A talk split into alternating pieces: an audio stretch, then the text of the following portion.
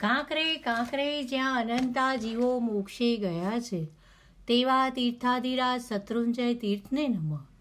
જેમણે ઇન્દ્રિયોને જીતી છે, તેવા જીતેન્દ્રિય, વિતરાગ, પરમાત્મા મહાવીર સ્વામીને નમ.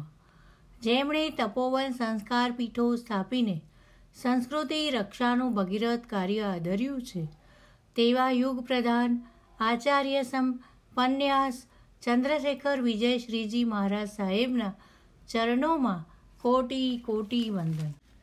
માત્ર આરાધનાથી મોક્ષ ન મળે.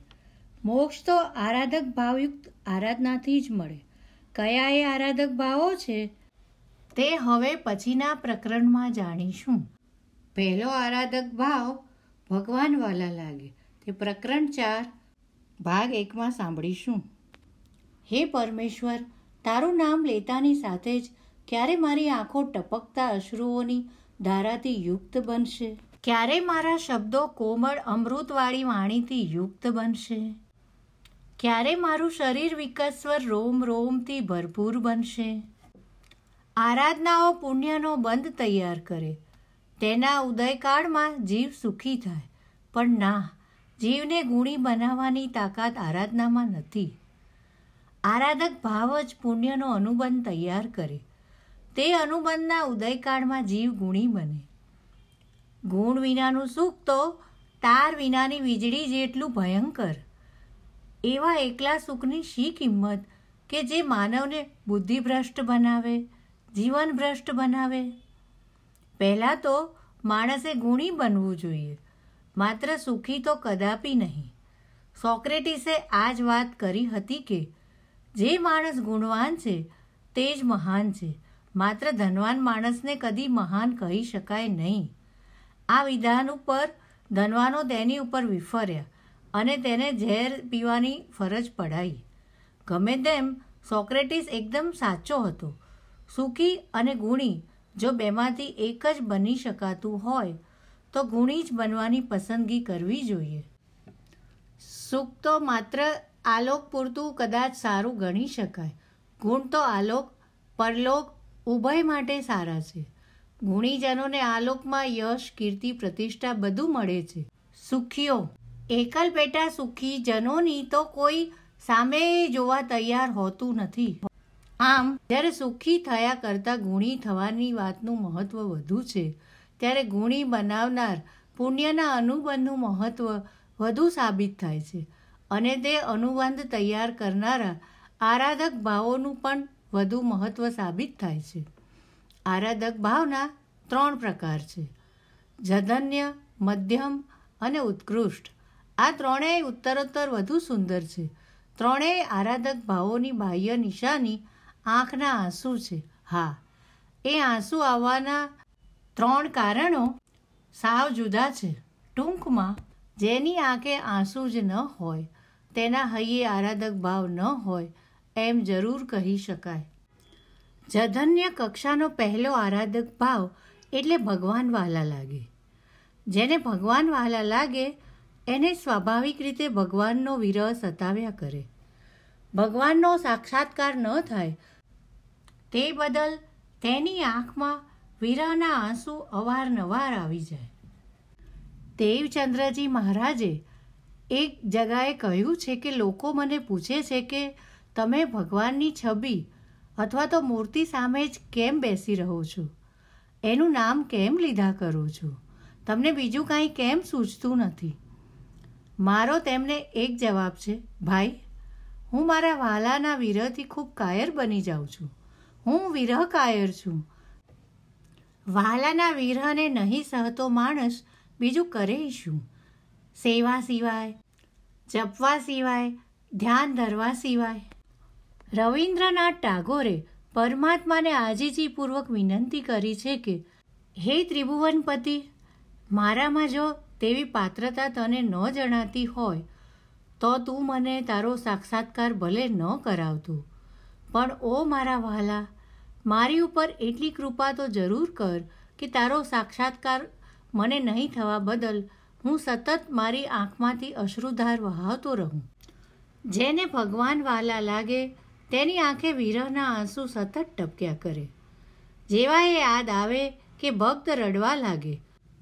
રામકૃષ્ણ પરમહંસ, મા શબ્દ કોઈ નાનકડા બાળકના મોંમાંથી નીકળતો સાંભળે, તોય તેમને મા, એટલે કે કાલી દેવી યાદ આવી જતી અને જટ આંખેથી આંસુ વહેવા લાગતા. આવું ચૈતન્ય મહાપ્રભુને સંવેદન થતું. મીરા ગિરધરની યાદમાં અને સુલઝા મહાવીર દેવની સ્મૃતિમાં ખોવાઈ જતી, રોઈ પડતી. જે સ્ત્રીને પોતાનો પતિ અત્યંત વહાલો છે, એના વિરહ કાળમાં એ સ્ત્રી જ્યારે ને ત્યારે રડી ન પડે, તો બીજું કરે શું? અરે, પોતાના વહાલા પતિના સ્મરણમાં એ કેવી કલાકો સુધી ખોવાઈ જાય? વહાલાને પામવા માટે શું શું ન કરે? અહીં એવી એક સત્ય ઘટના રજૂ કરું છું. એક બાઈનું નામ હતું રાખી. જામનગર જિલ્લાના હાલાર વિભાગના પડાણા ગામના જમનાદાસ સાથે તેનું લગ્ન થયું. લગ્ન થયાના આઠ જ દિવસમાં એના પતિને કો શેઠની સાથે દરિયાપારના દેશમાં જવાનું થયું. રાખીએ પતિને વહાલભરી વિદાય આપી. ઘણી ધીરજ રાખી. રાખીએ ત્રણ વર્ષ તો વિતાવી નાખ્યા, પણ પછી તો રોજ ઘરેથી નીકળી દરિયાકાંઠે જવા લાગી. જેટલા વહાણ લાંગરે, તેમાં પોતાના પતિના આગમનની તપાસ કરવા લાગી. આમ પાંચ વર્ષ વીતી ગયા. પછી સાસુના કહેવાથી રાખીએ દરિયા કિનારે જવાનું બંધ કર્યું.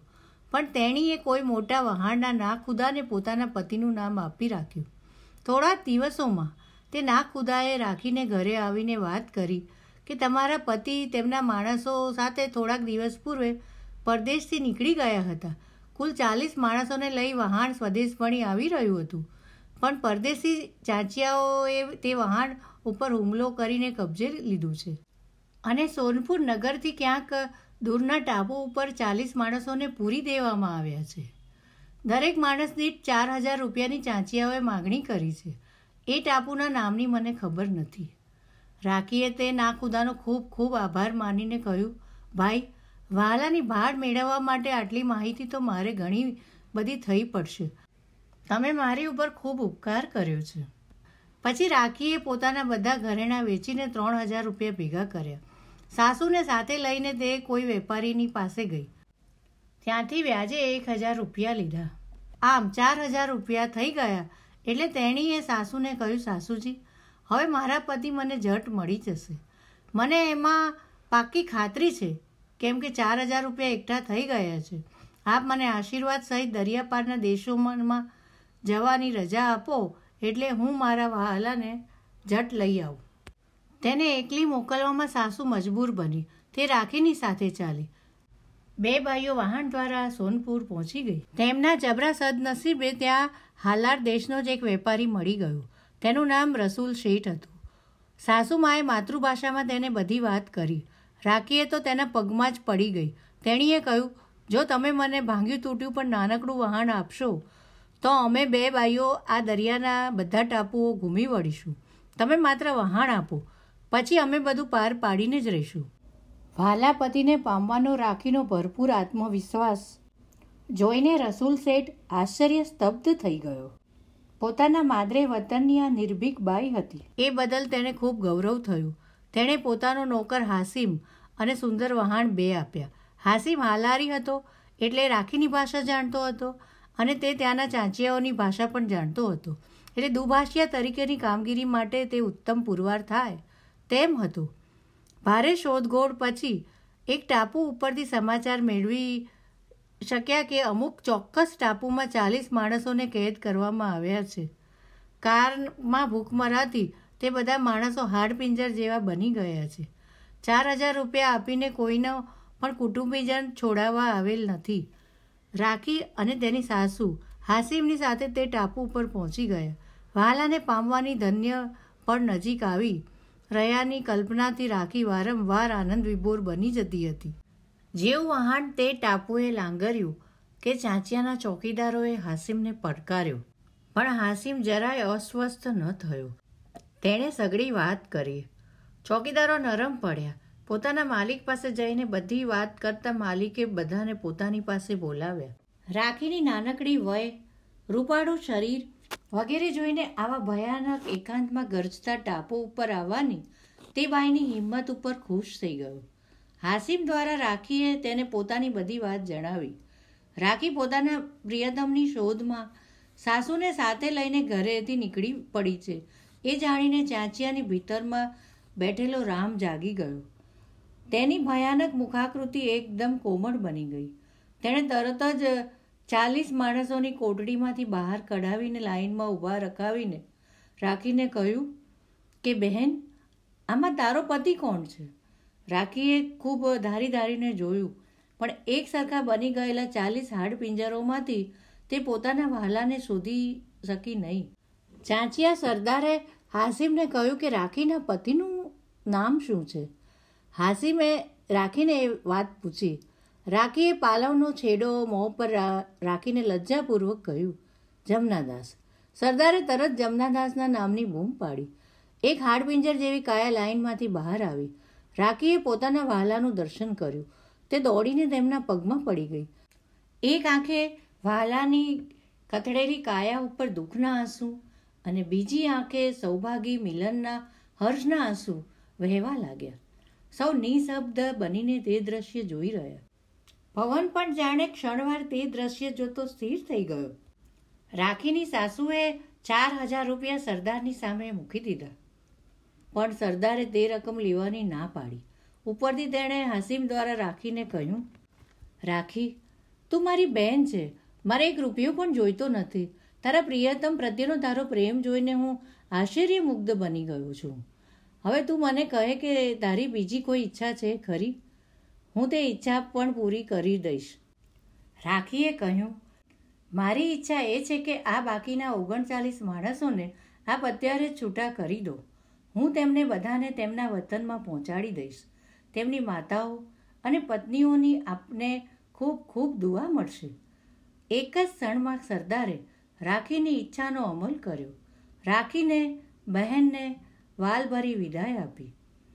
એક સ્ત્રીને પોતાનો પતિ વહાલો હોય તો તેના વિરહમાં, તેની ખોજમાં, તેની સાથેના મિલનમાં તેના મનોભાવો કેવા હોય એ આ સત્ય ઘટનામાંથી આપણને જાણવા મળે છે. બસ આવું જ વહાલા વહાલા બનેલા ભગવાનના ભક્તને હોય. જેને ભગવાન વહાલા બન્યા હોય, એવા ભક્તના વધુ દ્રષ્ટાંતો. હવે પછીના ભાગમાં, એટલે કે ભાગ બેમાં સાંભળીશું. પુસ્તકનું વાંચન કરતાં કરતાં, જાણતા અજાણતા કોઈ ઉચ્ચારની અશુદ્ધિ રહી ગઈ હોય, તો મારા અંતઃકરણથી મિચ્છામી દુકડમ, તથા શ્રવણ કરતા સર્વ ભાગ્યશાળીઓની ફરી વધુ આવતા અંકે મળવાની વિનંતી સાથે રજા લઉં છું. જય જિનેન્દ્ર.